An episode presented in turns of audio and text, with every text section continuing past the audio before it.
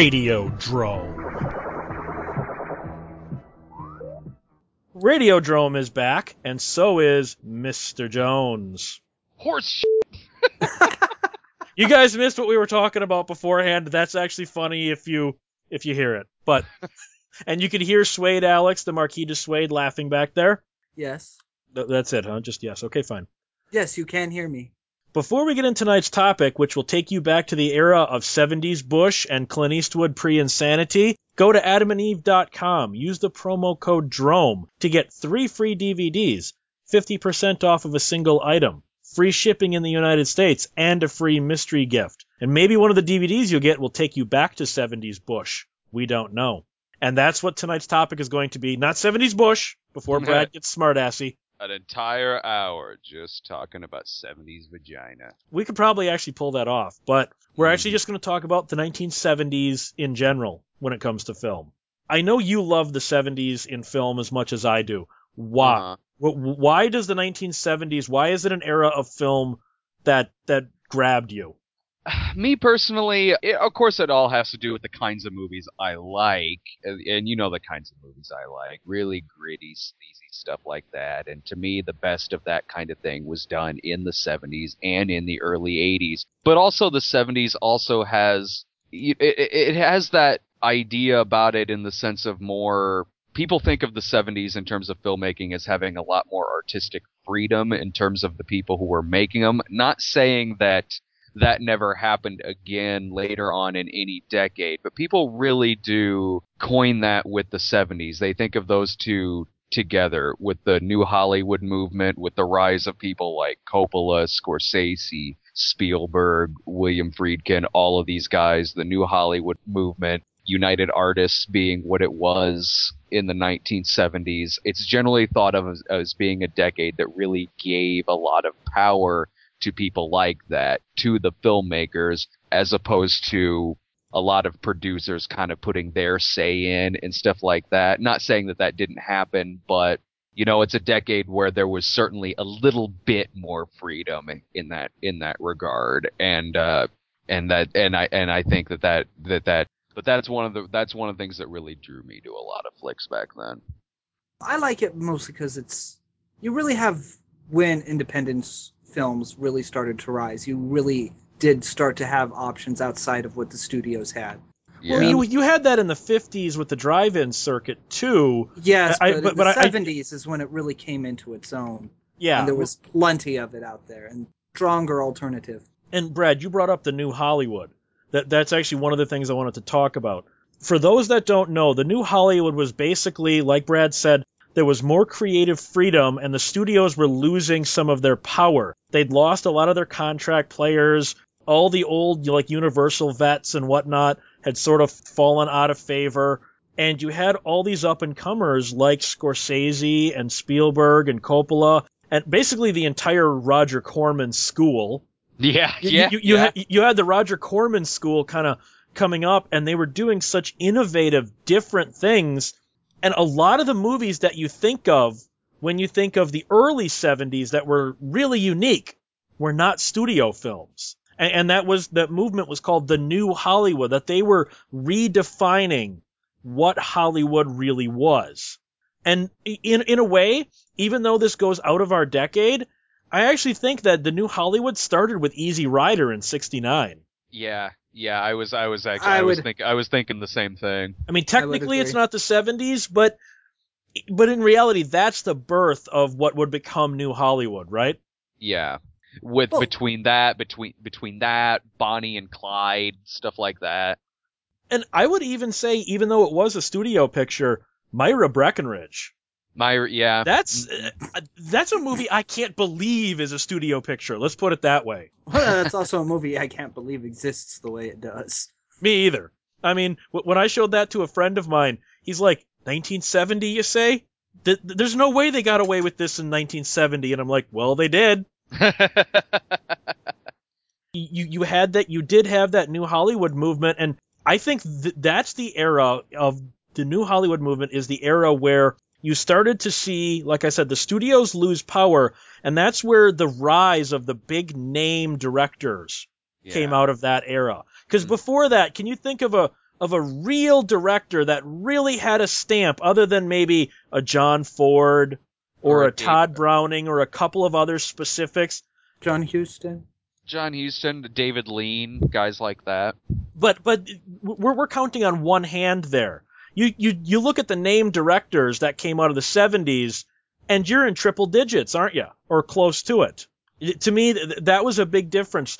The studios actually were less hands-on and seemed to let the directors and the writers make the Mhm. movie they wanted to make.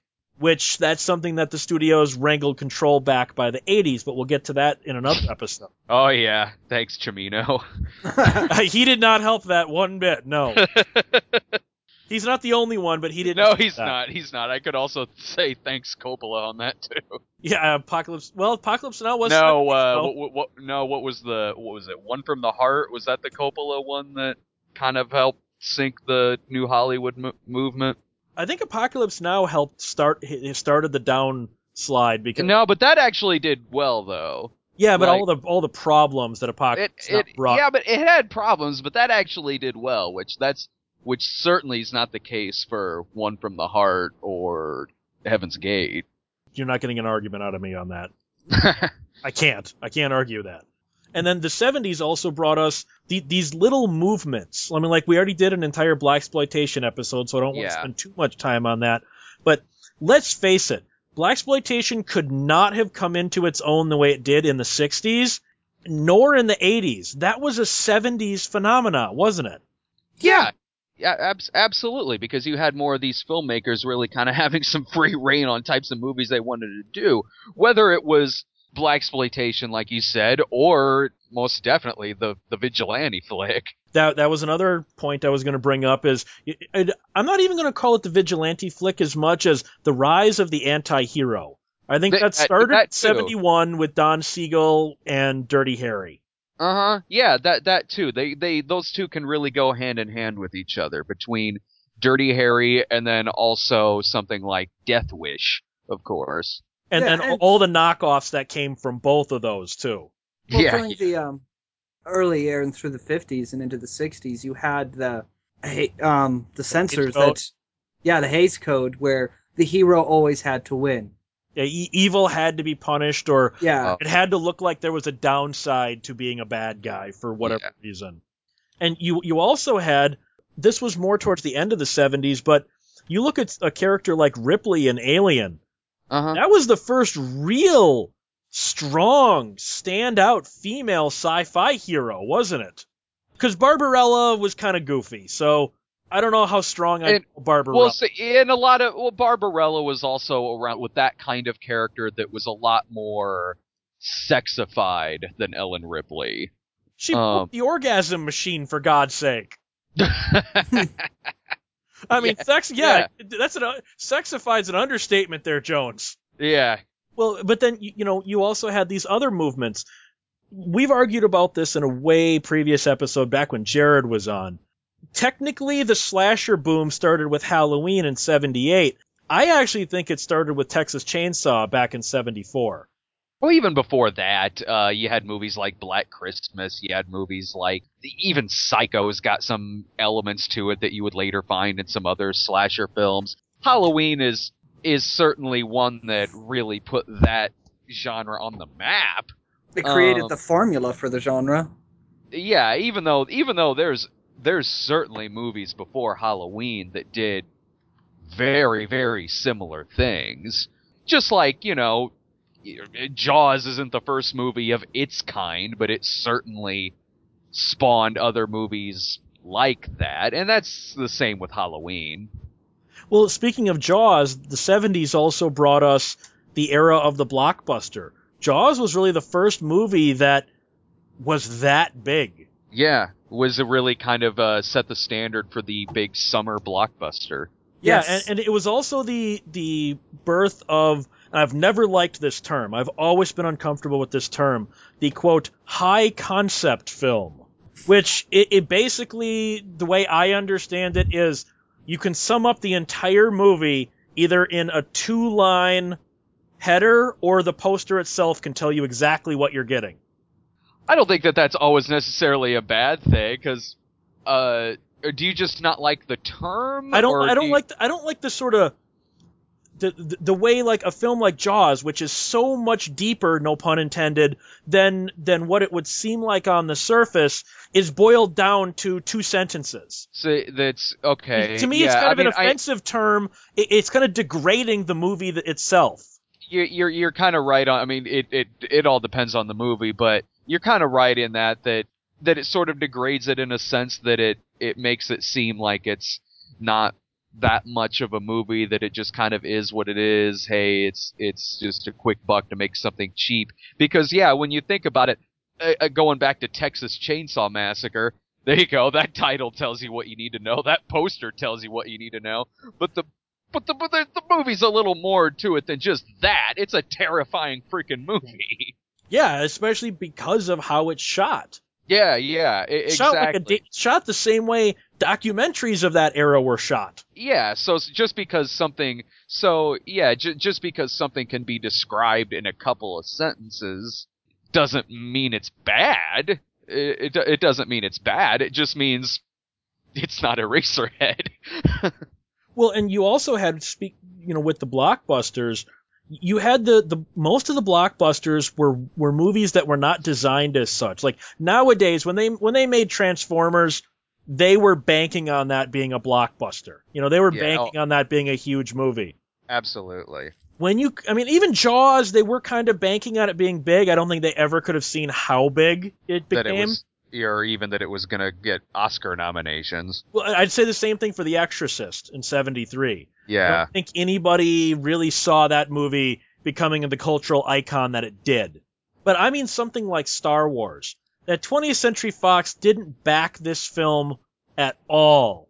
And what was the movie that they backed instead? Damnation Alley. Damnation Yeah. Alley. They Right. backed Damnation Alley. They had all their advertising muscle behind Damnation Alley. Magazine ads, newspaper ads, TV spots. They were blanketing the trailers before every other 20th Century Fox film. This was their summer blockbuster. And it died. And this little film that they gave no promotion to prior to release literally became the benchmark that the next two decades would still be following. So do you think the 70s really kind of, not that the 70s created this, but do you think that the 70s also kind of put forth the, uh, what we generally conceive of as the sleeper hit? I actually do because I can't think of like a uh, can't think of a film from the '60s, a studio film. Because I mean, Mm. obviously we brought up Easy Rider, that was a huge Yeah. surprise hit, but that wasn't studio. Can't think of a studio film prior to Star Wars that really did become a sleeper hit that that wasn't thought to prior to that. I can't really I, think of. well, I, I can think I'm of sure there are. Well, I'm sure there's a few, but I, off the top of my head, I do Uh, think that kind of came into its own in the '70s. Yeah, I would say that it. Ca- I I would say that it came into its own in the '70s, sort of like what we were talking about Halloween earlier. Like, yeah, I I don't think that that that was. I I'm sure there's several. I, I'm positive there's instances before that where something like that has happened. Whether it was maybe, I I don't know whether it was maybe Don't Look Back or The Graduate or Coogan's Bluff or one of those. uh, You you know, maybe something like that. I don't know, but uh but yeah, I, I, I can certainly agree with that statement. Much like the summer blockbuster, of course, that really came into its freaking own in the 1970s. More so, the, well, more so the 70s. More, more so the summer blockbuster than the idea of the sleeper hit. But, but you know what I mean. Right. Well, and that you also had, and Alex brought this up earlier, you had the rise of what we consider the exploitation film. Now, obviously, the Corman AIP movies were exploitation films, the uh-huh. drive-in flicks. Good God, Ega was an exploitation film, really. Oh yeah, yeah. but- well, eh, Herschel Gordon Lewis movies. Oh, absolutely. Yeah, Herschel Gordon Lewis, he was kind of the king of pushing the boundaries, and it's Yeah. funny when you say that now how tame his movies are. But his that, movies are still really gra- I think his movies still hold their own in terms of being really graphic. I don't To- know if I I don't know if I'd consider Blood Feast and Color Me Blood Red to be tame. Yeah, like if you did a shot for shot remake of Blood Feast, just using traditional special effects instead of the stuff that Herschel Gordon Lewis had at the time, it could be pretty good. he rips a girl's tongue out, and Co- Color Me Blood Red has got the girl with her innards all hanging out, and him using her blood as like paint and stuff. He he did some stuff that even today would be like I would probably be slapped with an NC-17. okay. Well, what what I was tr- what I meant was that the 70s kind of the, the exploitation that arose in the 70s seemed to have the ideal of putting down the 60s of going, yeah, the 60s were tame. We are goddamn hardcore. That's the kind I mean like something like Texas Chainsaw Massacre that seemed to and I might be reading too much into this to kind of say, "Oh, you thought Psycho was was creepy? We're going to totally out creep the hell out of that Psycho movie you guys love." That I kind of see that the 70s was the ideal of we're going to put down the 60s, we're going to take it out behind the shed and put a bullet in its head doesn't suffer anymore. Well, yeah, even they doing that with the action genre too, with the anti-heroes, with the anti-heroes we had in the 1970s, whether it be Dirty Harry, whether it be Paul Kersey or any of those guys. I think a lot of genres really, really did that. Even a lot of uh, really, really dramatic work too. We got into some very, very dark material with something like, say, uh, oh, Badlands, or uh, something even like Serpico being a much more realistic, grittier cop movie than you would have seen in some decades prior. Doing it very gritty without without it being classified as like a film noir. Yeah, I mean, you always had the rip-off genres, but going back to Star Wars, after Star Wars, that opened up a whole new era of special effects. Yeah. Because just look at like Logan's Run, which was the big pre-Star Wars special Mhm. effects movie. And just look how goofy and campy that looks after Star Wars. Well, I think that I, I'm still rather impressed by a lot of the effects work in Logan's Run. I think that a lot of Logan's Run looks a little different because it's a lot more brightly lit than a lot of the stuff in Star Wars. In Star Wars, the sets and everything's a lot more minimalistic than Part- they are. The thing in- I love the most about Logan's Run is you actually get to see Jenny Agutter's tits, and the movie's PG. yeah, yeah, yeah, Back yeah. when, When you it- could show actual was- boobs in a PG movie. what was the last? I think the last time. That's actually a relatively good question. When's the last time that happened? Was it 16 Candles? That was PG and had tits. But but yeah, that's the other thing. The rating system, in a weird way, was more lenient in the seventies. is the, the, the okay okay yeah did uh PG and R and those come into play in the 70s cuz I've cuz even by like when On Her Majesty's Secret Service came out in the late in the late uh 60s I think that was like classified as a GP and some were classified as an M I, I think the the modern rating code that we have today was early seventies. okay I know it was after Planet of the Apes, but I Yeah. think before Dirty Harry, because Dirty Harry is just a straight out R. yeah But I think Planet of the Apes was I think Planet of the Apes was originally a GP. So that's only like a two year window. I think right around 1970 is where they changed the ratings that, that we have today. and it did Planet of the Apes is I think right now it, it's it's it's a G rating Yeah, it is. Uh, And with- see, you've got a near rape, you've got lobotomies, you've got Heston's ass through most of the movie, you've got Yeah. tons of people being killed, you got swearing. That's not a G rated movie. And they've That never was gone back- back, and updated. that was back ratings. when we as that was back when we as a nation had balls and you could see them even in a G-rated movie. yeah, I mean, you could see. You could see Dr. Zaius trying to push Taylor to rape Zira so they could get a more intelligent human. Yeah, yeah, yeah, yeah. Rated movie. Oh hell, when they made Chainsaw Massacre, they were pushing for a PG. Uh, That's kind of s- weird in its own right that they were going, yeah, we totally think this movie's a PG. And technically, there's hardly any blood in the movie. But I think the tone itself Oh, is by, not a PG tone. by far the tone, by far and away, makes that an R. Well, and then the 70s also brought us the rise of what I can only call the 70s hooey film. Anything that was a pop culture phenomenon got its own movie. Whether it was Bigfoot, astral projection, UFOs, all that 70s like, you know, pop culture hooey. That they all had their own subgenre in the 70s. You still kind of get that nowadays. You get yeah, but it, it is certainly in it, disco too. A lot of disco flicks in the seventies. Oh, yeah. I was actually going to bring up the fads as a separate topic. Yeah. hmm Yeah, the fads, you know, roller disco and you you you, you had all the Didn't the Village People do two movies or did they only do There one? was Stop Village Music? can't can't stop the music and uh that's the only one I can think of off the top of my head. Or or am I thinking because they were in Sergeant Pepper as well? Oh sure, So maybe I'm thinking of that as a Village People movie. classic Peter Frampton and the Bee Gees. But, but I mean, you you basically you had that the rise of that, especially post Close Encounters. Close Yeah. Encounters that broke open the alien abduction subgenre, I think. And personally, I think Close Encounters, besides the first half being pretty goddamn boring, is not a bad film. Close Encounters? I like Close Encounters. yeah, I like it too. I'm gonna go on record. The scene where the aliens take the the little kid from the house, that scene's goddamn creepy. It is. It's really creepy. it's still creepy today. And especially if you, when you find out watching the behind the scenes how Spielberg got those kids' reactions, it's actually creepier. Uh huh.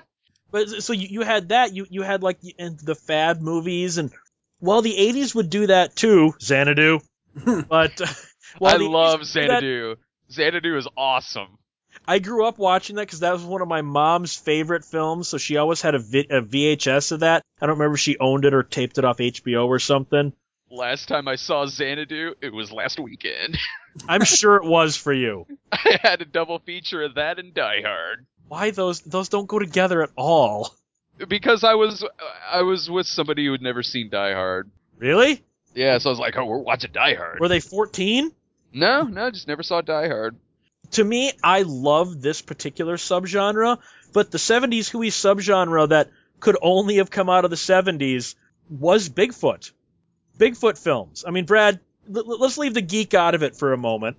That was 70s. Yeah, but, but uh, well, because gonna talk porno in a minute, so let, let's leave let's leave porno out of it for right now. You got stuff like Legend of Boggy Creek that is legitimately decent. That is a decent movie. That that is. And I really like what I when I had that on DVD, I like that they kind of had fun with the fact that it's rated again rated G. Like it the box cover said something like it's G rated horror for the whole family or something like that. Like they were really kind of being really tongue in cheek with it. But it is kind of a creepy movie. It has moments that sort of make you jump a little bit when freaking Boggy Creek monster's arm comes through the window and like grabs the girl. Or, or Um, when it's when it's like uh, the guy's taking the crap, and it like throws him through the door. Yeah, and, and the even the yell, even the yell that that uh, Bigfoot has in that movie is it, it's got some creepy moments. It's it's a decent movie. There there but but there were Bigfoot movies before the seventies. Right, but but this was the first. I mean, this started. Boggy Creek was such a success. It made Uh-huh. so much money that summer. You saw a dozen Bigfoot movies over the next two or three years. Bigfoot That- with John Carradine. Well, hell, even uh, Curse of Bigfoot, I think is what it's called, which takes a movie from the 50s and adds extra footage from the 70s into it, and then just re-released it as another Bigfoot movie. It, it was awful. It was god awful. That was I've got a copy of that somewhere. That thing's borderline unwatchable. Well, and then you also had the rise of one of our favorite subgenres. And when I say rise, I'm not implying that it wasn't there pr- previous. I'm implying that this is where it grew huge. Yeah. The big rip-off exploitation Italians. Oh yeah. where the Italians brought all the rip-off exploitation. I mean, post Star Wars, definitely post Dawn of the Dead. I love the rip-off exploitation, and again, to me, Mhm. on the scale that those movies are made, because a lot of them, you'd be, sur- I mean, the viewers would be surprised to find out just how low the budgets were, because they got a lot out of their sets and their effects, even if they're kind of Oh, yeah, they laughable. They got Uh-huh. a lot more than they paid for. And I don't think that would have been possible in the 60s or even in the 50s to make the same level of borderline low end studio films that people like Lucio Cusi and and uh, Lucio Fulci and Argento and that were giving us. No, not quite to that level, maybe, because they certainly knew how to work with a budget. They certainly knew how to work with a budget. They certainly knew where to point the camera to where, in certain cases, some of the stuff that, some of the rip-off exploitation stuff looked more big budgeted than the movie they were ripping off. There's a movie called, uh, oh, uh, it, it's, it's a rip-off of Last House on the Left, and it takes place on a train. I, I think it's called, like, Night Train Murders, maybe, or something like that. But it, it, it's a straight out ripoff of Last House on the Left, and it's it's it's an Italian flick, of course, but it's shot so well, and they know how to, to where to point the camera and all these really clever angles that they're using. Just eh, the widest freaking screen possible on that. It's one of those instances where you're looking at it like this looks like it's like quadruple the budget of the movie it's ripping off, which uh, honestly it probably is. Got all these these rip off exploitation artists that that came out and basically they, they kind of came into their own while being rip off artists, if that makes sense. You know, I mean Bruno Mattei, yeah. Claudio Fr- Claudio Fragasso, like I said, Argento, Fulci. You've got all these people that are real artists. I mean, I don't think anyone's going to say, even if he makes some movies that aren't good, that Fulci did not know his shit. Uh, same with Argento too. Yeah. Um, I mean, f- guys like Fulci and Argento certainly had more to their credit than just simply being rip-off exploitation artists. They had I, those guys. I think had way more to their credit than movies like that than than say Bruno Mattei's filmography, which is what he was primarily known for because guys like okay Fulci, you know, people always uh, we've talked about this before. How a lot of people write off Zombie as being a Dawn of the Dead ripoff when those it's movies are really. abso- are absolutely nothing alike. So those guys, I think, certainly came into their own as filmmakers around that time. Fulci with a lot of the gore films, Argento certainly with the giallo flicks. Yeah. So those guys, I think, specialized in that more so than just being than just straight out ripping off of other things. Well, and then you also had a new venue. I mean, in the 80s, you had video. In the 60s, the drive-ins kind of started to die off. You know, the studios were really co-opting them. The 70s, you had the grindhouses yeah. You had the rise of the grindhouses, which gave, I mean, a movie like Cannibal Holocaust would never have gotten the wide release it did at a, at a drive-in, uh-huh. but at a uh-huh. grindhouse, not a problem. You also had a lot of the more independently owned theaters that would would take a chance on something different. Exactly. Outside so you, of grindhouse. you had a new venue for for for the people who were not studio. Mm-hmm. You you had a new venue that that you didn't have prior. Because even in the 60s and that, it was, I mean, you listen to some of the commentaries by some of these older people that worked on Ed Wood kind of movies, mm-hmm. and they said making the movie wasn't the hard part. Selling the goddamn thing was the hard part. Because nobody wanted them. In the 70s, you couldn't make these fast enough. You talk to like a, a real grindhouse veteran like 42nd Street Pete, Sure, sure. There was a new one of these every week. I mean, oh, they, yeah. they couldn't book these things fast enough. That, I think, is a very 70s thing. And that's a very good 70s thing. No, I agree with that. I, I absolutely agree with that. I said we'd talk about it. You had the rise of porno. I mean, yeah, had, we oh, did. Yeah. You had, oh, had yeah. porno coming out of coming out of the you know the back room loops, and you had real movies being uh-huh. made for porn. And then you had really good movies that happen to have a hardcore scene in it. Yes, yeah, you Yeah. did. It was like, but it, it, 70s did for that what, what you know, the early 20th century there did for movies with a freaking narrative. You know, movie, you know, taking away from just uh, the shorts, the uh, the reel by reel stuff, and actually like movies with a beginning, middle, end, an actual narrative. They were freaking movies. They had genres, plots. They had, you know, all of the characters, actors, and, and all this. That's really what the 70s did for, for pornography, which is a good thing, which is a really good thing.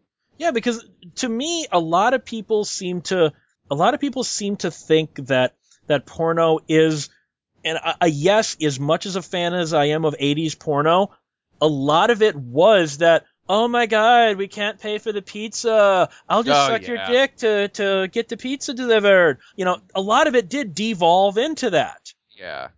And in the 70s, because of the, the way the laws were written, after Behind the Green Door came out, they, they were charged with obscenity. And they were able to, the Mitchell brothers successfully argued that it's art. That, that the, the three pronged test for obscenity, one of them is no artistic value. So Uh-huh. that's why in the 70s, a lot of these people would put in so much story. Yeah. That way, if they got busted, they could say, we're making a real movie. It's just also got hardcore scenes in it. And they look like they were made by real filmmakers. Yeah, you look at the you look at the Bob Chinn stuff. He was Abs- not a bad director. No, he's not. With stuff like the Jade Pussycat, even um the Mitchell brothers with with Behind the Green Door. I think it's a very well made movie. It could have used a little more story, but yeah, on a on a It- technical level, it's on very a technical well made. level, yeah. Story wise, certainly. But on a technical level, it's a very well made movie. You, you look at weird stuff like the Satisfiers of Alpha Blue, or I mean, which literally worked the sex into every scene. At the same time, you actually cared what happened to the characters and why they were having Uh-huh. sex. Oh yeah, some some stuff got really freaking dark too. Like if we're talking stuff like uh like uh forced entry and uh, uh freaking uh Forced entry. I you recommended that to me. I had trouble making it through that man. That movie, you're you weren't lying. That was dark. That's a rough one, dude. Like that one's really rough. Like like holy crap, man, Harry Reams is he's really good in this, but damn. It's hard to watch it though, It is really hard to watch that thing. Like especially that- because in the movie he's raping these women. Yes. Yeah. It was like freaking uh what was that? Hot Summer in the City? The 70s porno that's just uh, about this group of guys who kidnap this girl and it's a rape film and then at the end there's like a shootout and throughout the whole thing it's playing like a sweet 60s soundtrack. Yeah, I I mean, and you you had stuff like uh, I, I can't remember exactly what it was called. It was the John Holmes Dracula movie, the one that Bill Margold wrote. I, I think it was like uh, Lust of the Vampire or something Oh, like okay. that. And that that movie, you would never have gotten away with something like that even in the 80s. Uh-huh. You would never have gotten away with John Holmes going down on a chick on her period because he's a vampire and needs the blood. That is fantastic. That is you would amazing. th- that that is a 70s goddamn concept, isn't it? well, it's also in this day and age it's also an internet concept. yeah. Uh, unfortunately, you are correct, but Yeah. but okay. It's called Lust at First Bite, aka Dracula sucks. Dracula sucks. Yeah. and it's got John Holmes as Dracula and it's it's one of those films that you go, I can't get I can't believe they got away with this in the 70s. What about that they did with that Coke bottle in Deep Throat? Well, all of Deep Throat. I mean, that film was tried for obscenity, remember? Oh yeah, of course.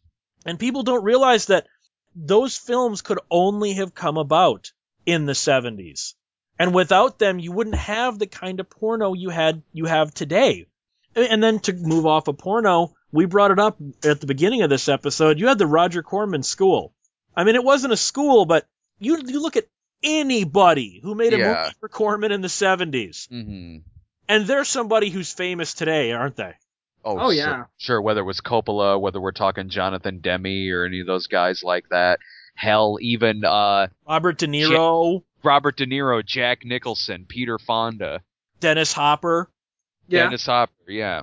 And Roger Corman was almost involved in Easy Rider. He was, Oh, off- was he really? he was offered Easy Rider and he turned it down because he didn't see any potential. And he said it was the dumbest decision he's ever made in retrospect.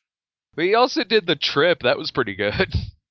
He actually took LSD to do the trip, so he would know what he did. he's. I saw that. Inter- I saw that interview where he was talking about that. So where he, yeah, yeah, where he wanted to know what it was all about. So he took some LSD, and then uh didn't they make him slap on like uh that that ending that was like uh don't ever do this or you'll be cursed forever or something. Yeah, yeah. The the ending wasn't exactly his.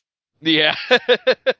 But but you had you had indies coming out at that time because I'm like, you know, he he'd broken ways with AIP by that point, but AIP was also putting out the only way I can put it, the rise of the animals flicks. The the Nature Strikes Back movies like Oh, Frogs. sure, sure.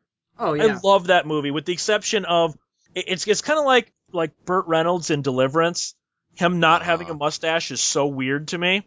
Oh, Sam gotcha. Elliott What with if a mustache and frogs just freaks me out. what every if time. it's what if it's a Burt Reynolds movie though, where he starts out with the mustache and then shaves it, like The Longest Yard or Shark or Shark? Yeah, yeah. shaves in Shark too, but it's just still Burt Reynolds doesn't look like Burt Reynolds to me without a mustache, and Sam Elliott's the same way in Frogs. You like that with Tom Selleck too?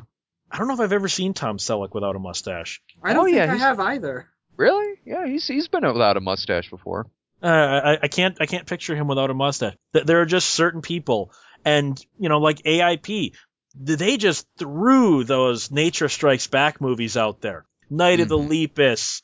I don't think Tentacles was AIP, but Tentacles was. You had all the Jaws knockoffs that would still fall into Nature Strikes Back. Did they uh did they do Squirm? They may have done Squirm, which th- that's not even a good one. That's No, not even a good Nature Strikes Back movie. There's a worm in my egg cream. God. You know what? That movie, I was so looking forward to when Mystery Science Theater did Squirm, and then they cut out half the movie is missing. I'm like, I was surprised at that because that was uh that was a case where uh I I had seen that movie before I saw the episode. too, my wife and I had caught it on cable. Yeah, yeah. And then I'm like, oh, sweet. Mystery Science Theater's got an episode on Squirm. I sit down and watch it and was really surprised when the first half hour or so was a short. Now, granted, I that short was great because that was that's the, like one uh, of the, that's the spring short, isn't it? It is. It's coily. New Yes. Springs. Yeah, yeah. It, it's freaking coily, and that's great. But I'm surprised they did that with Squirm because Squirm is like a 90 minute movie. Yeah, and they cut they cut almost every death scene out. They cut almost every every worm attack out. I didn't understand that either. I'm like, you're basic. You're not e- even the TV version had more in it than the Mystery Science Theater version did for whatever reason. I never understood why they cut the film the way they did. Maybe they just didn't think they could get an. You know, you know, it could it could be an, easy enough explanation that maybe they just didn't think they could get that much material out of it. Maybe possible. You know, uh, maybe they just felt like to cut it down. Maybe they that they'd have an easier time getting some some some uh, riffing material out of it. Hey, who knows? Uh, I mean, I liked the I liked the riffing that was in it. I, I certainly did, and the short was great. That's the, coily the freaking spring. That that's awesome. That's that is an awesome short. But yeah, yeah. Usually when you see something like that, it's it's it's quite often when it's a movie that's like sixty minutes long. A- And they're basically padding runtime. Yeah. Yeah, yeah, yeah. But okay, let's get back to the 70s, not Mystery Science Theater. How about like uh uh um how one of my favorite one of my favorite titles in terms of nature run amok is the one that's just simply called Oh, s- with, with, with Yeah. Reb Brown getting killed in the shower by a snake. Reb Brown gets killed in the shower by a snake in one of his really early roles, and you get to see the original Starbuck slowly devolve into a snake. I almost That's a did fun that on movie. it is that's very fun Strother Martin right isn't he the I think so. I think that one? that's Strother Martin. Yeah. Um, that was what I came really close to doing that as a snob one time. Forgot, but I forgot that Reb Brown was in it. so yeah, Spoony might do that at some point. Yeah, so I was kind of like, oh, I can't, I can't touch this. I don't want to, I don't want to touch this. It's even though it's rather briefly. It's I was Reb gonna say Brown in. Brown's got 10, 15 minutes of screen time. Maybe he's barely in the movie. Yeah, he can have, even though he's only in it for like 15 minutes, he can have. It's Reb Brown. He can have that one. But a, but a lot of those nature run amok movies or nature gets revenge movies are better than they should be. Like Tentacles is a legitimately good movie. Empire of the Ants, it's not bad at all. Frogs is surprisingly good. I'm that way too with uh, Grizzly. Grizzly love- is a damn good. I mean, technically, Grizzly is Jaws in the woods, but It's- it's, it's- really well done. it's totally Jaws in the Woods, and like you said, it's way better than it has any right to be. It's rare that you would see that now, where you would find nowadays, where you would find a let's say okay a killer freaking bear movie that's direct to video that's kind of ripping off jaws you know what odds are it's not going to be as good as grizzly was in the 1970s odds are it's not going to look as good it's not going to be as well acted and the violence isn't going to be nearly as good Well, and we we need to bring this up too because that reminded me. You've got the rise. I mean, he was around before, but Dino, Dino De Laurentiis, the yeah. greatest the greatest producer of all time King Kong '76. mm-hmm I love that movie. I shouldn't, but I do. That again again a, a movie that's in my opinion way better than it's ever given credit for and also way better than it has any right to be Brad, when monkey die, audience cry. hmm damn right I and the other the other great Dino '70s movie, Orca. orca's awesome because yeah, that- it is. And that movie's gr- the, when the, the the mom whale miscarries. That's graphic as hell. that is graphic and one of the most disturbing freaking scenes in any movie ever yeah, is, it is, just- is that scene orca's orca's oh my god i Jeez, I, I look away whenever that scene comes on. But uh, Where else you Uh, can that- see that's- an orca blow up a power plant on land so he can eat Bo Derek's leg? Yes. Yeah, Orca's great because it's the nature. It's seriously the nature run amok movie crossed with a revenge movie.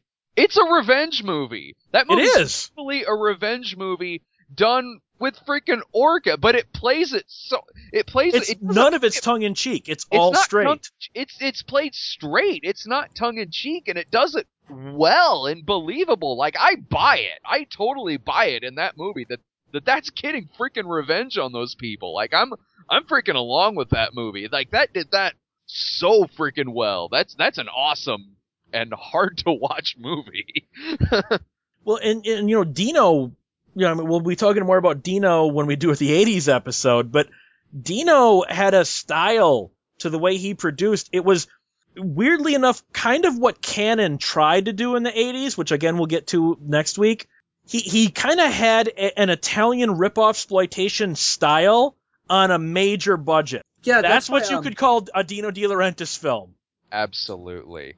But like on the heels of Jaws, like I pointed out with Tentacles, the movie is not even really a Jaws ripoff, other than you know small coastal town terrorized by undersea monster. This time it's an octopus, and the octopus isn't even really the focus. The chemical company poisoning the octopus is the focus, and it's more of a it's really more of an investigation thriller with John Huston as a newspaper reporter looking into Henry Fonda's chemical plant just happens to have cutaways to an octopus killing people.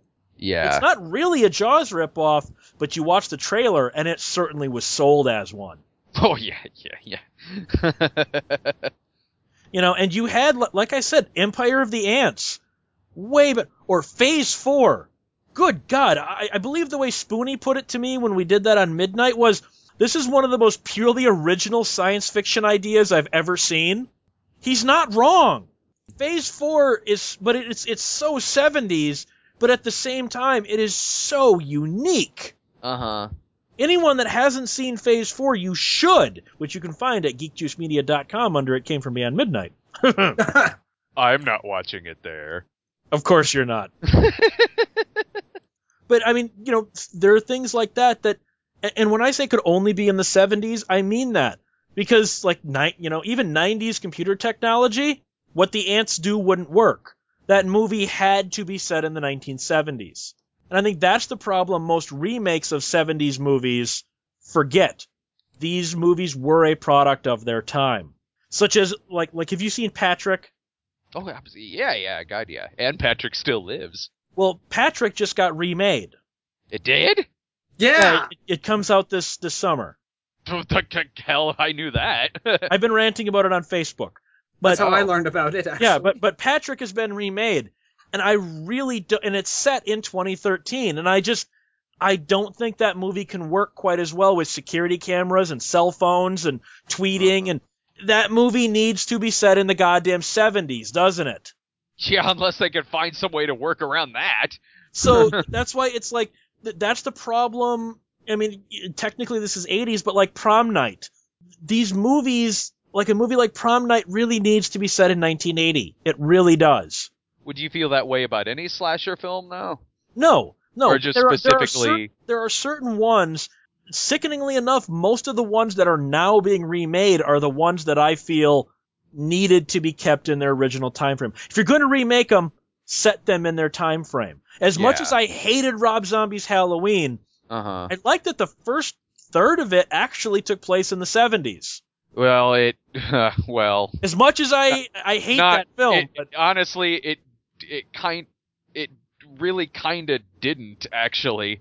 It he made he didn't he didn't specify what year it was, but he also with kind of how some people were dressed in it and even some of the soundtrack choices sort of made it feel like it was in the 70s, but when you look at the age of Laurie Strode and also the fact that the scenes in the present are in the present, so like 2000 2009, 2000 no 2007 that came out. 2000 so 2007 it's it's not that that first half doesn't take place in the 70s it it wants it kind of wants you to think it does But I I I liked the the feel of it of the first third. Just the movie. i did i did yeah i don't get me wrong i i did too i i did kind of like the feel of that because it did it did feel like it was taking place in the 70s e- even though i i guess it wasn't it- it's another one of the, one of your famous uh, Texas Chainsaw 3D rants. the they, the difference between the two is that what Rob Zombie did with that Halloween was just just kind of with certain editing tricks and camera choices and whatnot kind of made it feel like it was the 70s even though he never said it was whereas Chainsaw 3D that's a straight out plot hole Okay, well, and then before we wrap up, also one of and Brad, you and I have talked about him numerous times. One of our favorite filmmakers, I know Alex is a huge fan of his as well. Really came into his. I mean, he started in the 70s, but I think his best work was from the 70s, and that's John Carpenter. Assault on Precinct 13 is an amazing film. oh yeah Oh but yes, definitely. he, he carried some great freaking work into the 80s too some of my favorites of his were also in the 80s I, I actually, I think my favorites of his, I- I'll, I'll go with Prince of Darkness and They Live, like we talked about in that retrospective, but also Assault on Precinct 13 and Dark Star. I think Dark Star is just brilliant for literally having, all I mean, they were, they funded, they shot that movie over years because they had no money. oh yeah And uh-huh. that movie's hilarious. Mm-hmm. People like John Carpenter come out in the 70s, and I don't think even in the 80s he would have been given the opportunities to make something like Dark Star or to make something like Precinct 13.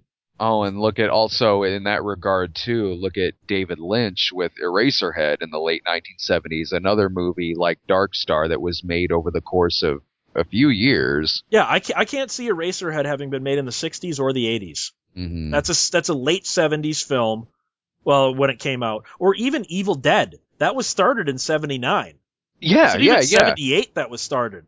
I specifically, I, I, I, I, think don't- they, I think it took him like three or four years to finish Evil Dead. But Hmm. but that even when it came out in the 80s, it has a 70s feel to it, doesn't it? uh-huh. You know, I It- mean, it has a late 70s, early 80s feel to it. I can see, I can see both in there.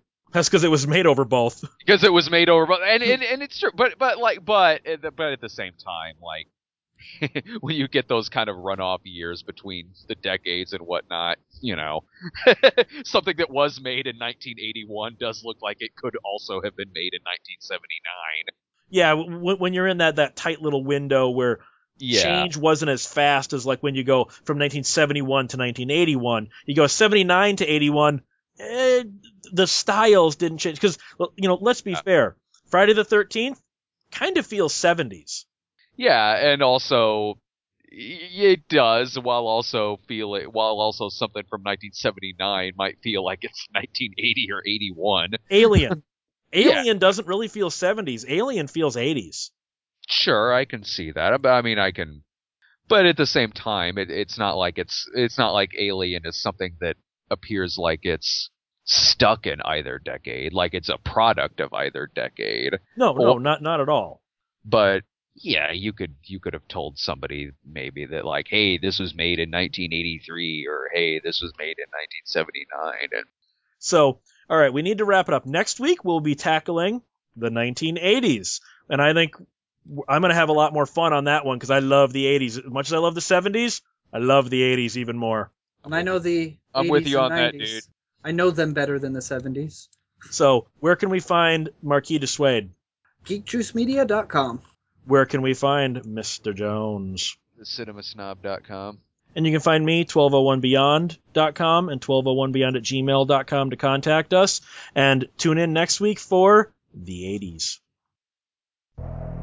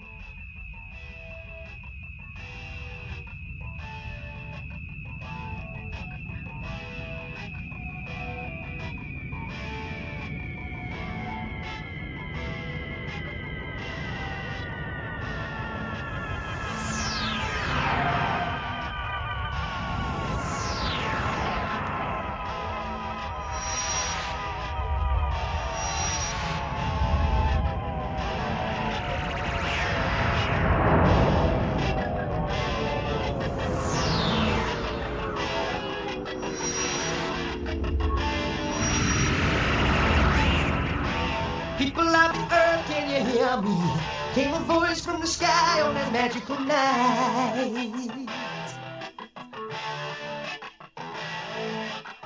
And in the colors of a thousand sunsets, they traveled through the world on a silvery light.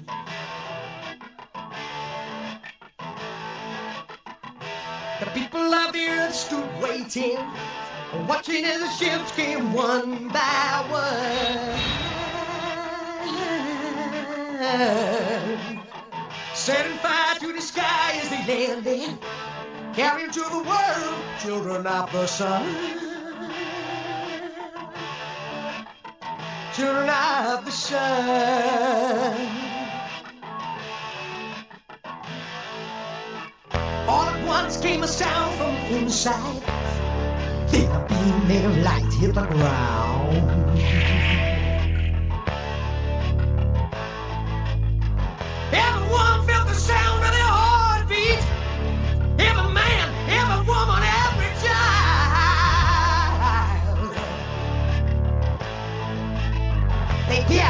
The imagination through the door to the world of another time.